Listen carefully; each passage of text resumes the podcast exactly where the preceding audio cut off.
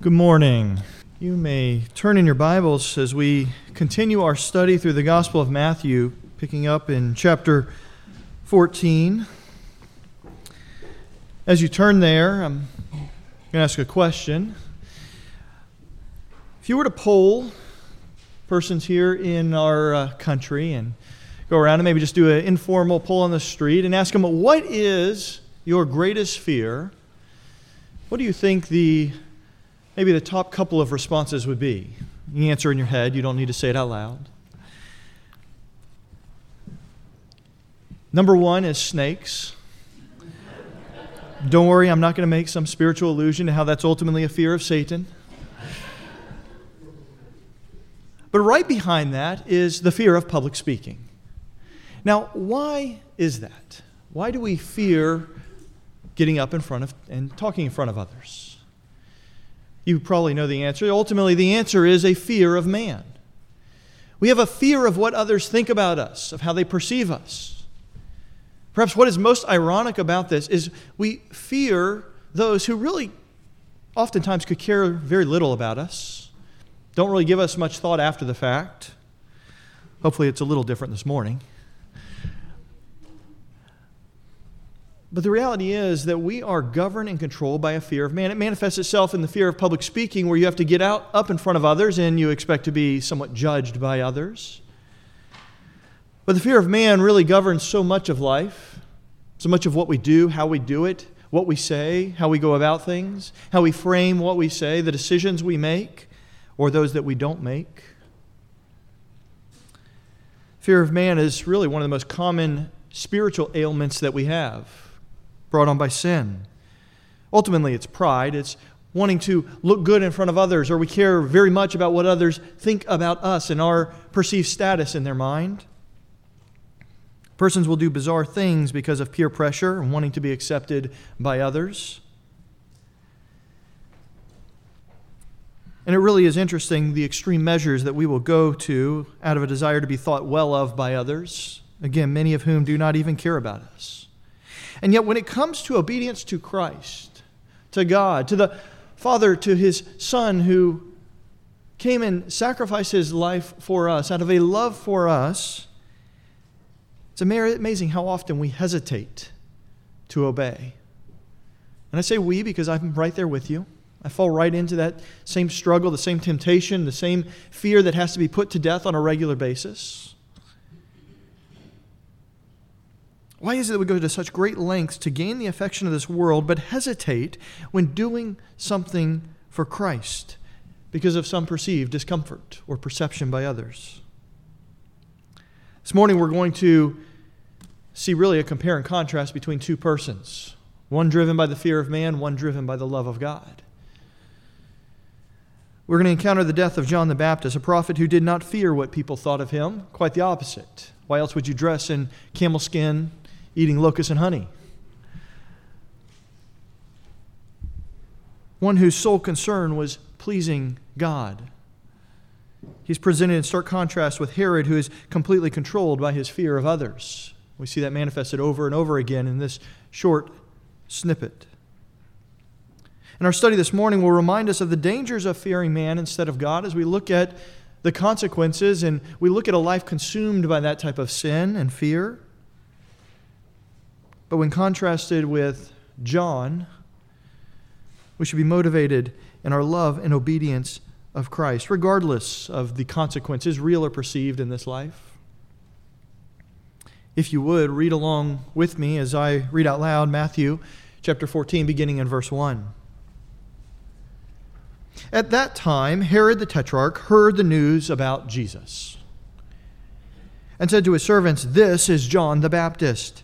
He is risen from the dead. That, that is why miraculous powers are at work in him. For when Herod had John arrested, this was, by the way, is looking back now about a year in the past. When he had John arrested, he bound him and put him in prison because of Herodias, the wife of his brother Philip. For John had been saying to him, It is not lawful for you to have her. Although Herod wanted to put him to death, he feared the crowd because they regarded John as a prophet.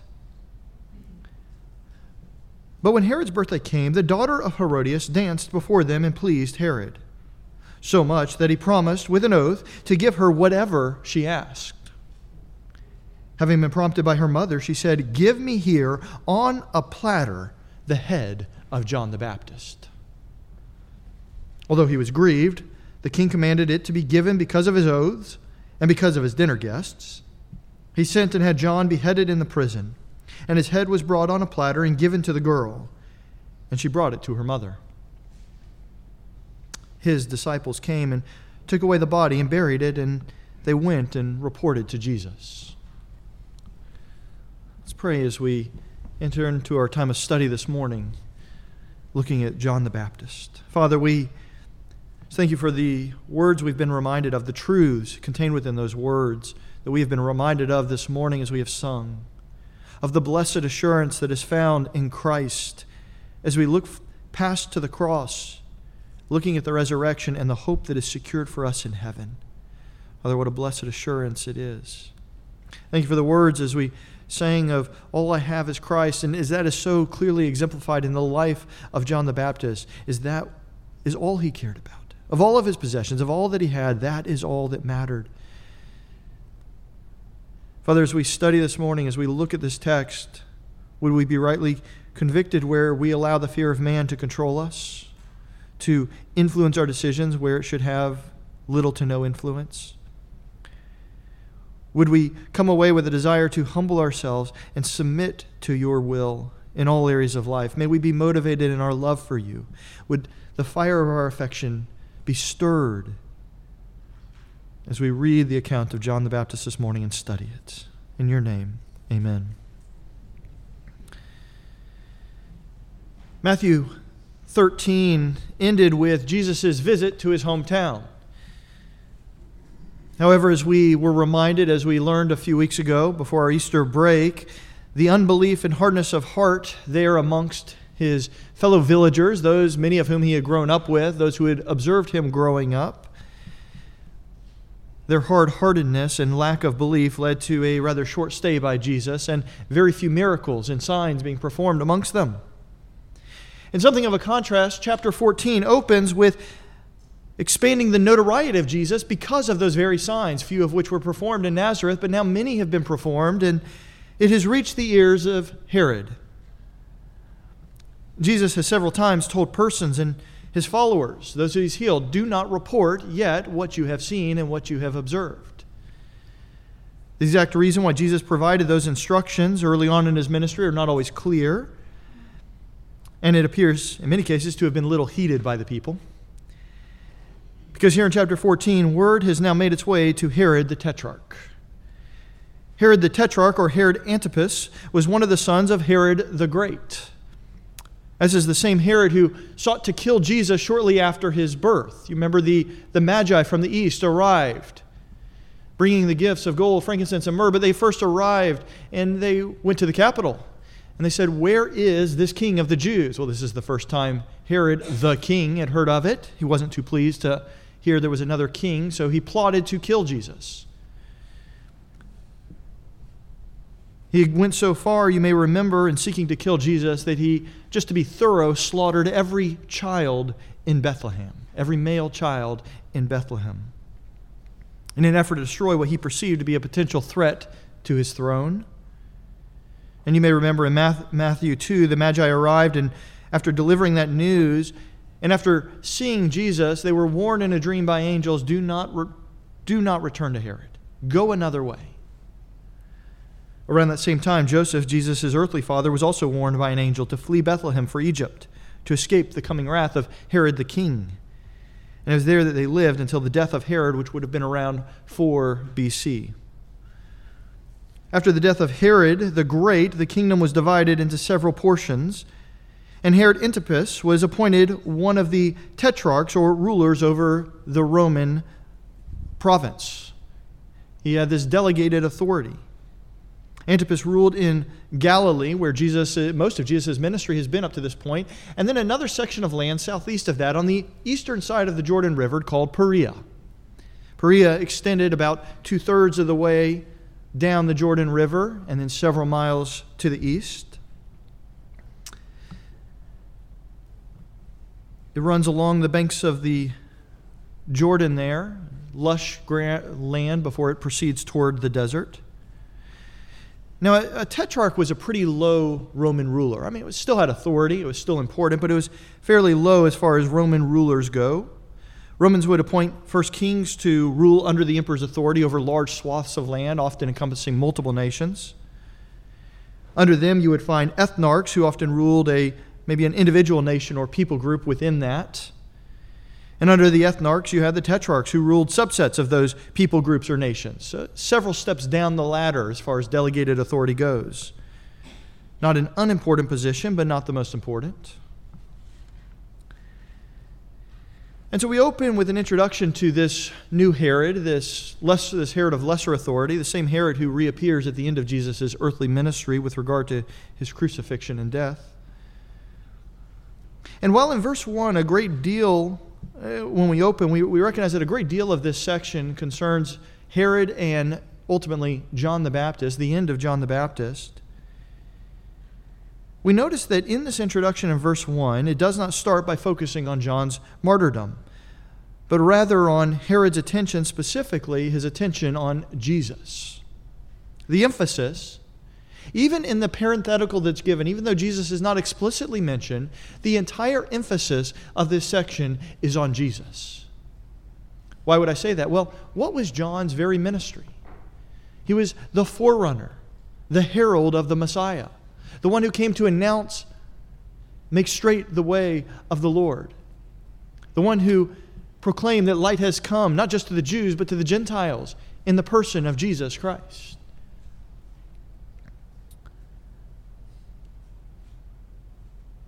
Note that it opens in verse 1 with a report about Jesus and concludes in verse 12, likewise, with a report being given to Jesus. John the Baptist's ministry was to prepare the way of Jesus. He was that herald. And it's here, even in his death, that we will see him calling attention to Christ, implicitly, as it were, and acting as that forerunner. Several times in this little story, I say little just from a short brevity, it's very important.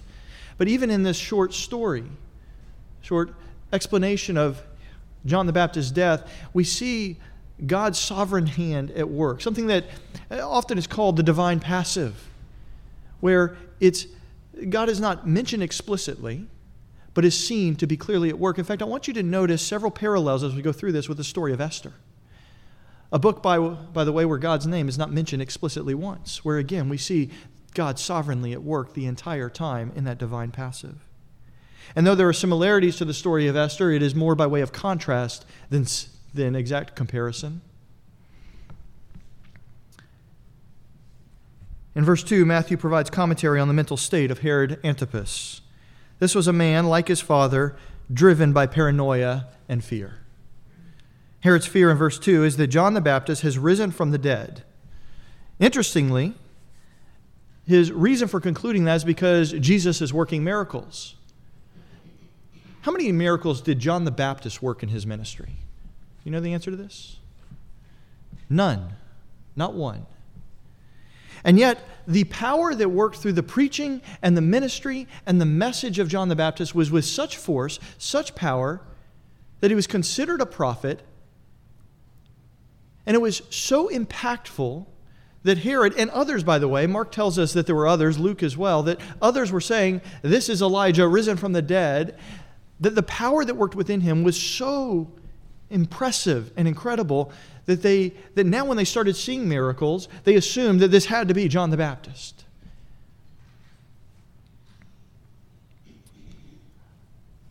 The power and authority of his preaching led even the wicked observer to call him a righteous and holy man according to Mark 6:20 and to recognize the power of God at work in him.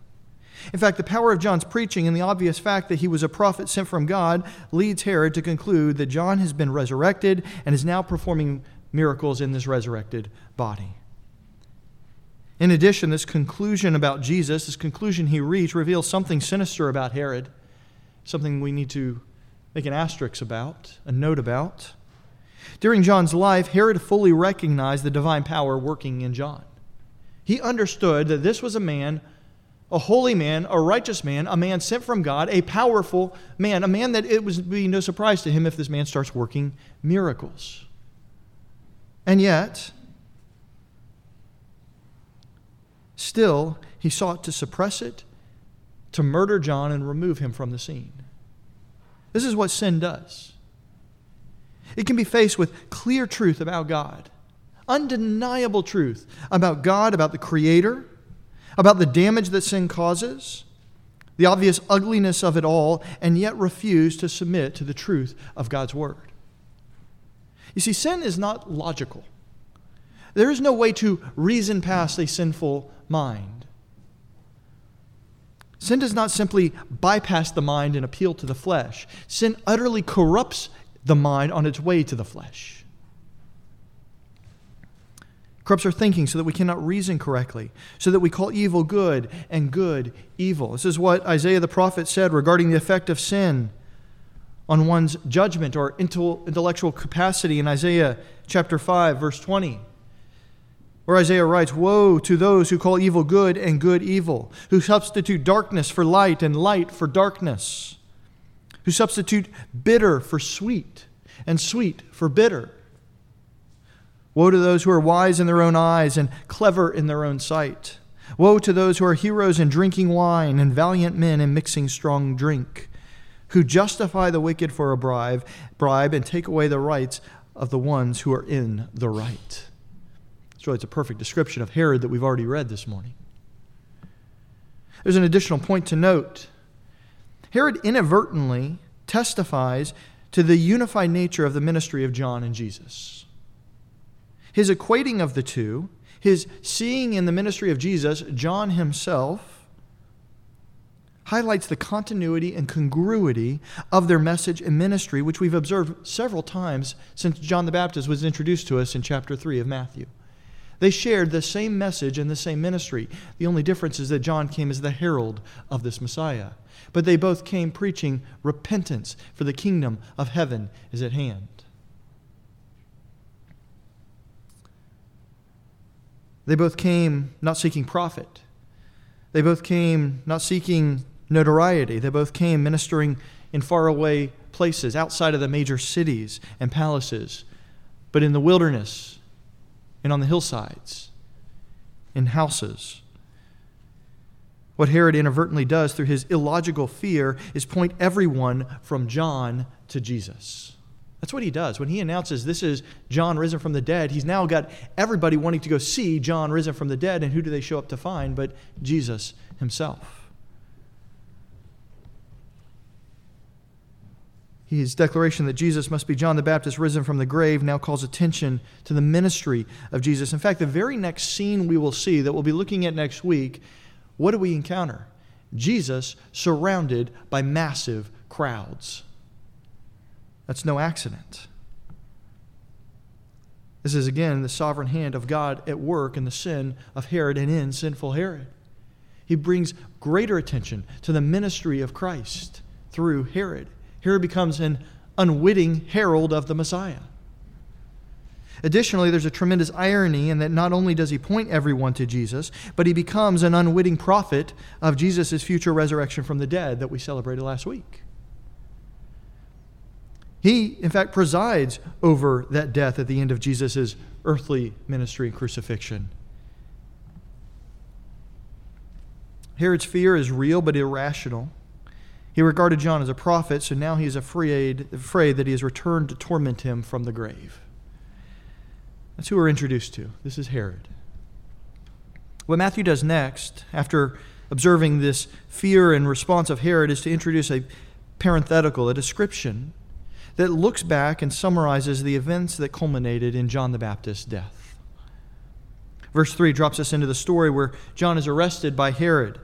And we last saw John the Baptist preaching in the wilderness. We recall that Jesus noted in Matthew 11 11 that born among women, there is no one, has been, or will be greater than John the Baptist. But now, as we observe the sun setting on his earthly life, like so many prophets before him, John finds himself persecuted and imprisoned. The immediate cause of his imprisonment is introduced to us at the end of verse 3 and verse 4. it is on account of Herod's new wife, Herodias, who had been the wife of his brother Philip. It was an incestuous relationship. John had been saying to Herod, It is not lawful for you to have her. Now, he wasn't talking about Roman law. Divorce was permitted in Roman law, it was even permitted in certain instances under Jewish law. When he said it is not lawful for you to have her, he's referring to the law of God, specifically the law of Moses given at Sinai. Leviticus 18:16 You shall not uncover the nakedness of your brother's wife and it, it is your brother's nakedness. Leviticus 20, If there is a man who takes his brother's wife, it is abhorrent. He has uncovered his brother's nakedness. They will be childless. Even some Romans turned, to, turn their head from incestuous relationships, but all the more so for John the Baptist preaching to the man who ruled over Israel, calling him to repentance. The grammar here in verse 4 indicates that it wasn't just a passing comment by John. Oh, by the way, you should not do that. No, he became a thorn in his side as he preached continuously on repentance. He would regularly identify the sin of Herod, calling him openly, publicly, repent. Verse 5 next tells us that Herod desired to put him to death. If you're a despot, you don't take kindly to criticism. And even though verse 3 says the imprisonment was on account of Herodias, or because of Herodias, Herod had long wished to put John to death. He was a nuisance. But it wasn't just because he was attacking him over his violation of God's law. Quite honestly, for a sinner like Herod, one who is so consumed by his fleshly desired sin, that registered very little. Now, what appeals to him? Fear. Herod's reasons for wanting to put John to death were likely multifaceted. He was certainly intrigued by John. Mark even says he was somewhat amused by John. That while he had John in prison, he would have him continue preaching and enjoyed or was amused at having him preach to him. But ultimately, John was throwing gasoline on an already volatile situation there in the ancient Near East. And it had to do with this divorce and this remarriage. Many of the Nabateans had remained loyal to Herod's first wife, who was a Nabatean princess. And there were rumblings of political unrest because of his divorce of her. The Nabatean kingdom was on the eastern edge of Perea. In fact, its capital, you may be familiar with the, the fortress, that rock fortress of Petra. It was the capital of Nab- Nabatea. And they didn't, didn't take kindly to the slight of their princess by his divorce of her in favor of Herodias, Philip's wife. Herod's first measure, uh, marriage had been politically advantageous because it secured peace on that easternmost border of Perea. And, and remember now, so think about that. They're upset. Their princess has been shamed, been divorced, put aside. Now, where is John preaching? You remember his ministry? He was preaching beyond the Jordan. That is, to the east of the Jordan. Where is Perea? To the east of the Jordan. Where is Nabatea? To the east of the Jordan. He was out in the wilderness. John's ministry was right there in the midst of this political hotbed. And so while his focus was on the moral repercussions of what Herod has done, all Herod is concerned is the political repercussions of what he has done. The political unrest that is now being created and stoked it's already there, it's already rumbling, but here comes this prophet. Yeah, his purpose may be different, but it's the same net result where now he's stoking the fires of these murmurings and these grumblings and these complainings on the eastern edge of my small little empire. Historians tell us that the Nabateans never got over this slight to their princess.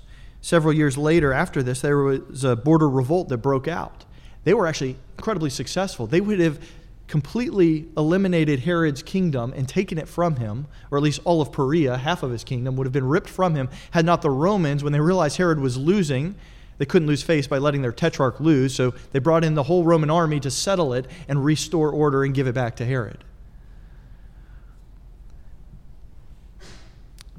So while John's rebuke of Herod was on account of his having violated God's law, Herod here is more concerned. His reason for wanting to put John to death is not only because he's rebuking him, but also there's political implications and unrest that John is likely creating among both the Jews and the Nabateans. And for Herod, there's very little concern for God's judgment over his violation of God's commandments from Leviticus, but a great deal of concern over the political unrest. And so, in this, we can note here that recurring theme of Herod. Herod is a man-fearer. He's not a man of conviction, certainly not one who fears God.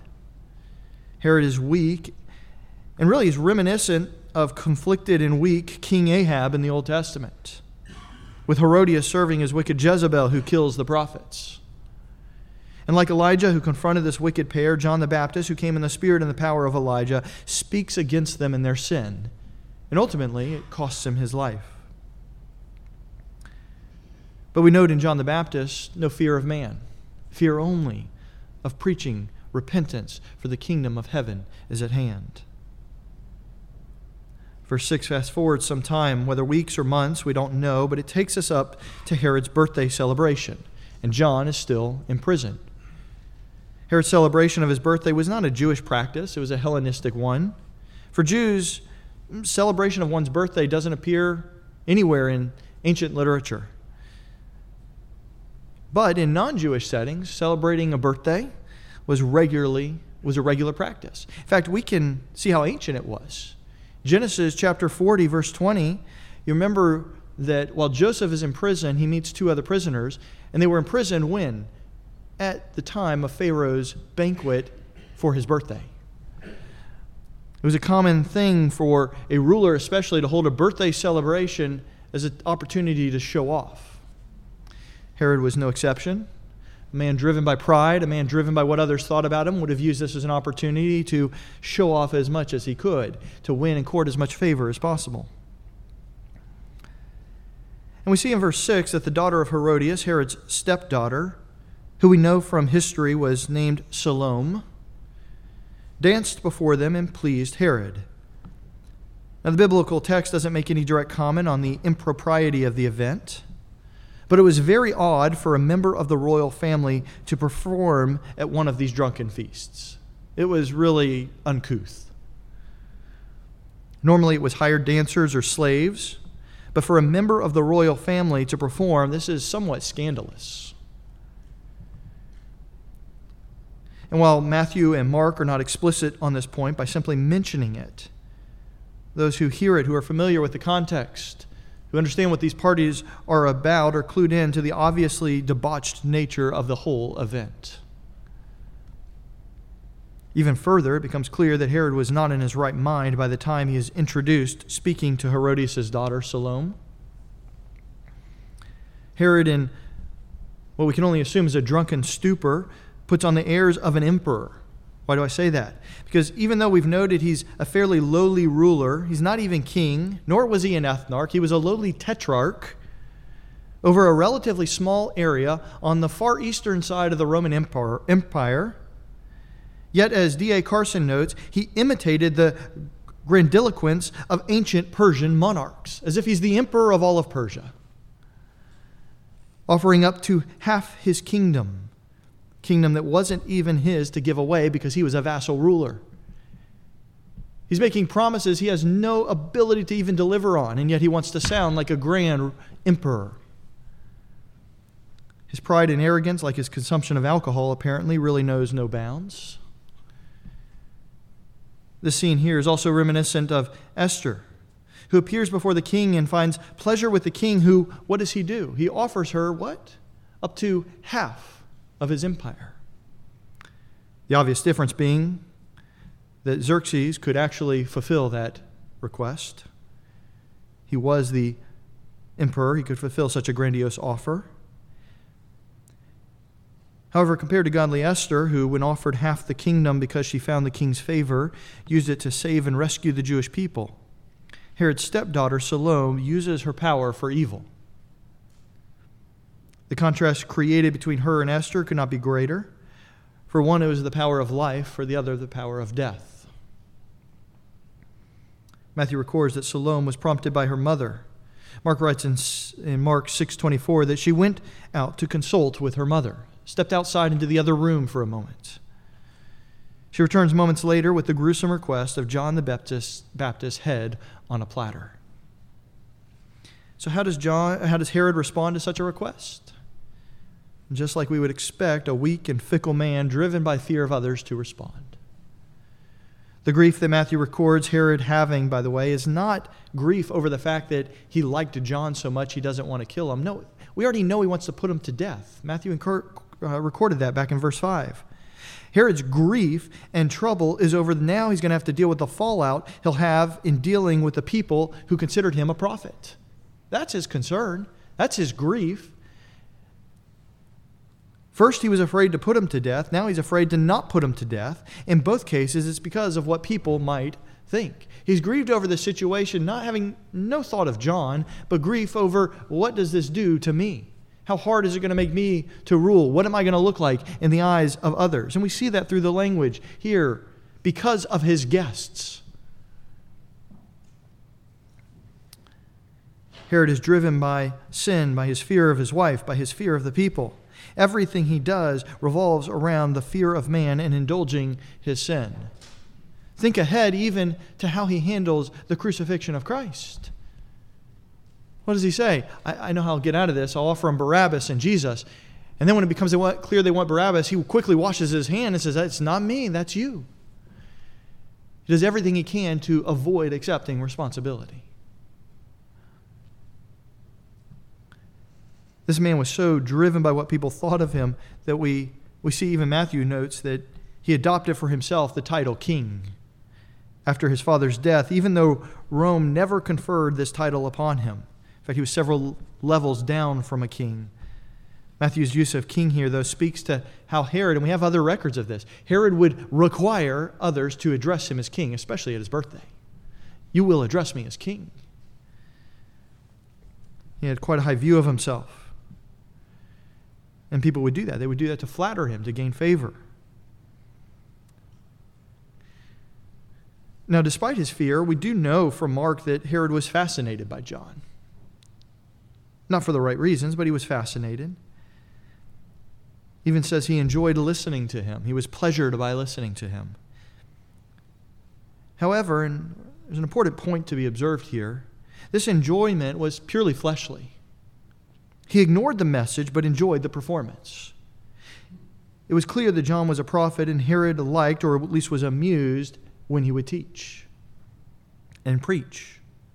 Herod's enjoyment of John, then, is no different than his enjoyment of Herodias' daughter.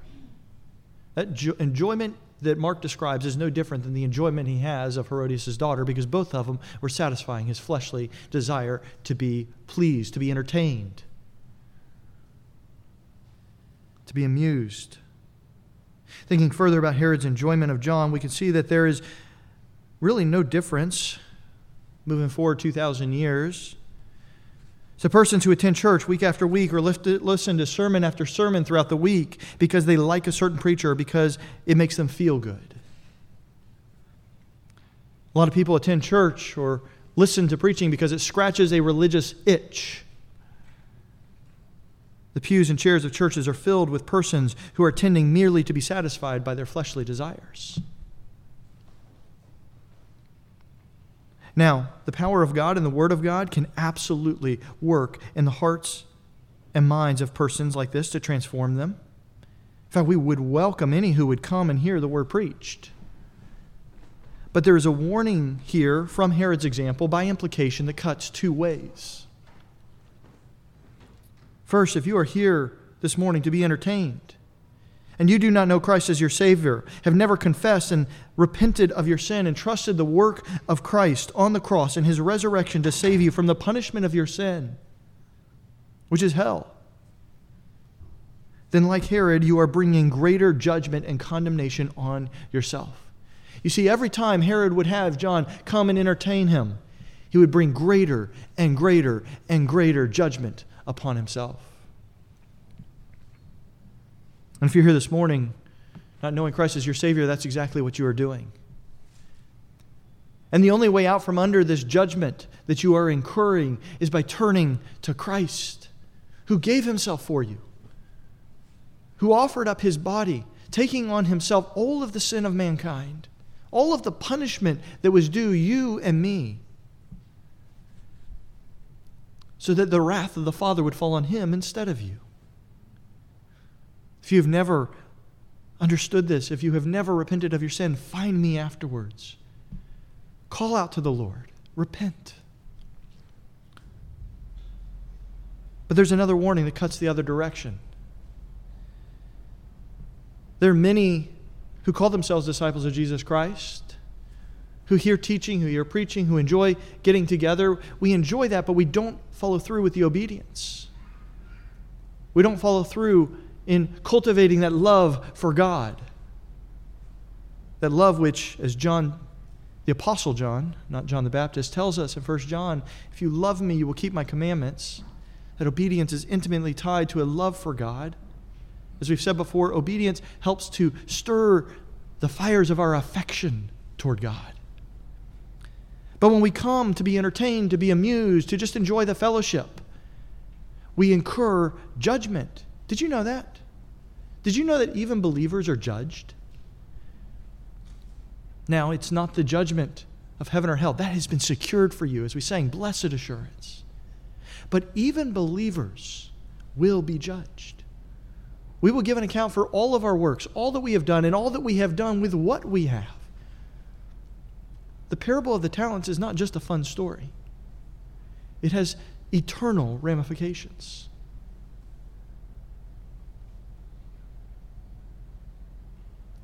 Our gathering together must be driven by a desire to love Christ, to glorify God. The gathering together and the study and the teaching of God's Word must never be about me and satisfying my fleshly desires or my perceived desires. Now, I have a real need that I need to cultivate, which is a need to grow in my love for God, and that is what I should be satisfying. I mean, do you have real needs? Absolutely. Will they be met? Often. But they are to be the byproduct of faithful worship, service, and love for God.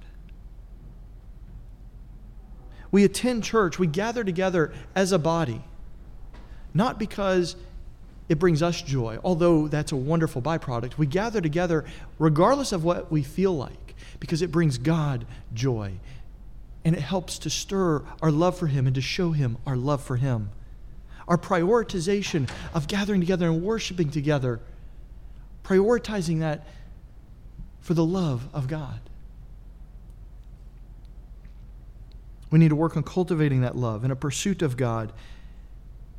And when we do that, all those other things, all the other, I'll call it felt needs in your life, those will be added in time, but that's not what you focus on.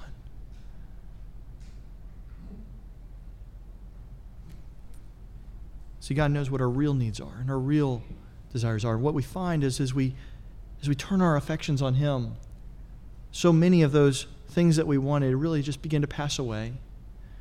We forget about them in light of the, the growing brightness of His glory and grace. The scene transitions quickly to the carrying out of Herod's orders. Verses 10 through 11, Jewish law forbade executing a person without a trial. And beheading was also not a Jewish form of execution, but at this point, Herod is far past expectations, far past what is the norm. At this point, Herod feared those in attendance more than any custom, even more than any law, and wanted to get this over quickly. Really foreshadowing the mock trial and the immoral execution of Jesus. John, his forerunner, is unceremoniously beheaded in prison, and his head was delivered while the party continued. Greco Roman banquets usually had separate dining halls for men and women. So Salome, it says, took the head of John the Baptist to her mother Herodias, who was likely in an adjoining room, entertaining the women guests at the banquet. About 10 to 15 years after the death of John the Baptist, History tells us that Fulvia, the wife of Mark Antony before he married Cleopatra, had the famous orator, writer, and statesman Cicero beheaded and had his head brought to her. When it arrived, she pulled out his tongue and stuck a golden hairpin in it to mock him in his death for having spoken out against her and her marriage to Mark Antony. Jerome, who translated the Latin Vulgate, says that Herodias did the exact same thing with John the Baptist, trying to mock him in his death for having spoken out against her marriage to Herod Antipas. While it's not recorded in Scripture, that would certainly fit with the character of Herodias, who desired to mock a dead John the Baptist. As Osborne notes, the death of John the Baptist continues the tradition of a nation that murders its own prophets and foreshadows the death of Jesus himself at the hands of the nation. It also reiterates what we have seen that all of God's people can expect persecution and opposition, at times even unto death. That was the expectation of every one of Jesus' apostles as we looked at him when he sent them out in Matthew 10. We really know nothing of the final moments of John from John's standpoint.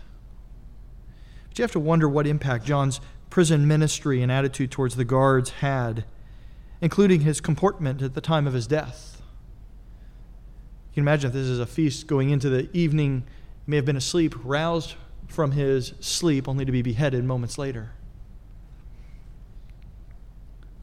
At a minimum, Herod's guards readily turned over John's body to, G- to his disciples in verse 12. And that's what we find in verse 12. The disciples of John coming to collect the body of John and to bury it. And then they go and seek out Jesus. Matthew uses the report of the disciples to Jesus as a way of bracketing and closing out this parenthetical description of John's death.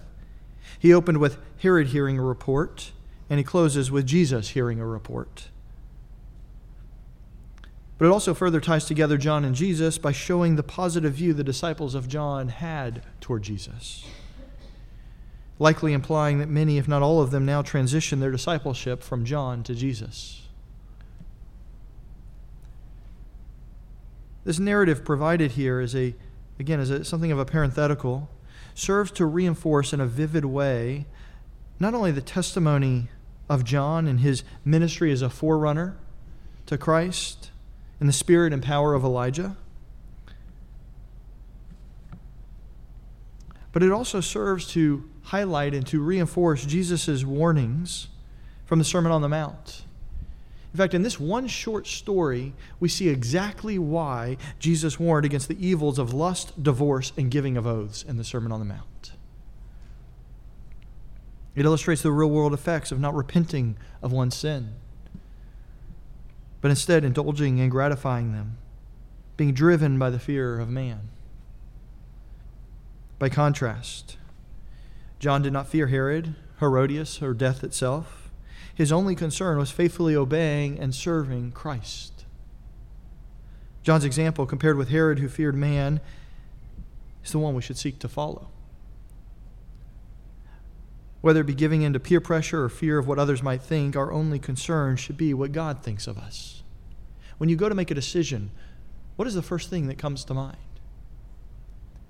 Now, there's rarely going to be chapter and verse on what you should do and what decision you should make. And yet, there's much that we can apply to our decision making that is chapter and verse specific. How does it glorify God? Does it allow me to be honorable, trustworthy? Does it, am I tempted to sin in what I do? Does this job, does this situation, does it have the potential of tempting others to sin? Does it bring the greatest glory to God? Does it allow me to serve and to minister to others? Does it restrict my service to God? These are the types of questions we need to be asking. What we don't want to be doing is allowing the questions of what do others think? What does so and so think? factor into this. It's not to ignore sound counsel and sound wisdom, but you know the difference from fearing man versus seeking those who can provide sound counsel that often forces you to encounter those fears. This entire passage makes Jesus' words from Matthew 10:28 all the more necessary. Where he writes and says, "Do not fear those who kill the body, but are unable to kill the soul, but rather fear him who is able to destroy both soul and body in hell. So the question as we close out is who do you fear? Let's pray. Father, we thank you for the reminder from both the life and the death of John the Baptist. Father, it is encouraging, it's also humbling, and Father, it's somewhat rebuking. Father, I confess that there are times and places where I have acted more out of the fear of man and what others think than first putting thought into what you care about, what brings you the greatest honor and glory. Father, I pray that you'll help me and all those in this room to fear you first and foremost, to grow in our understanding of who you are so that we might rightly fear you, not as some capricious despot who's fickle and whose opinion changes, but as a God who is constant, who's the same yesterday, today, and forever. We thank you for the consistency we find of your character throughout Scripture, Old and New Testament alike. We thank you for the example of John the Baptist. But more importantly, we thank you for who he pointed to and who he heralded. We thank you for Jesus Christ. Thank you for his death, which paid the penalty for our sin, and his resurrection, which secured for us the hope of eternity with you. Amen.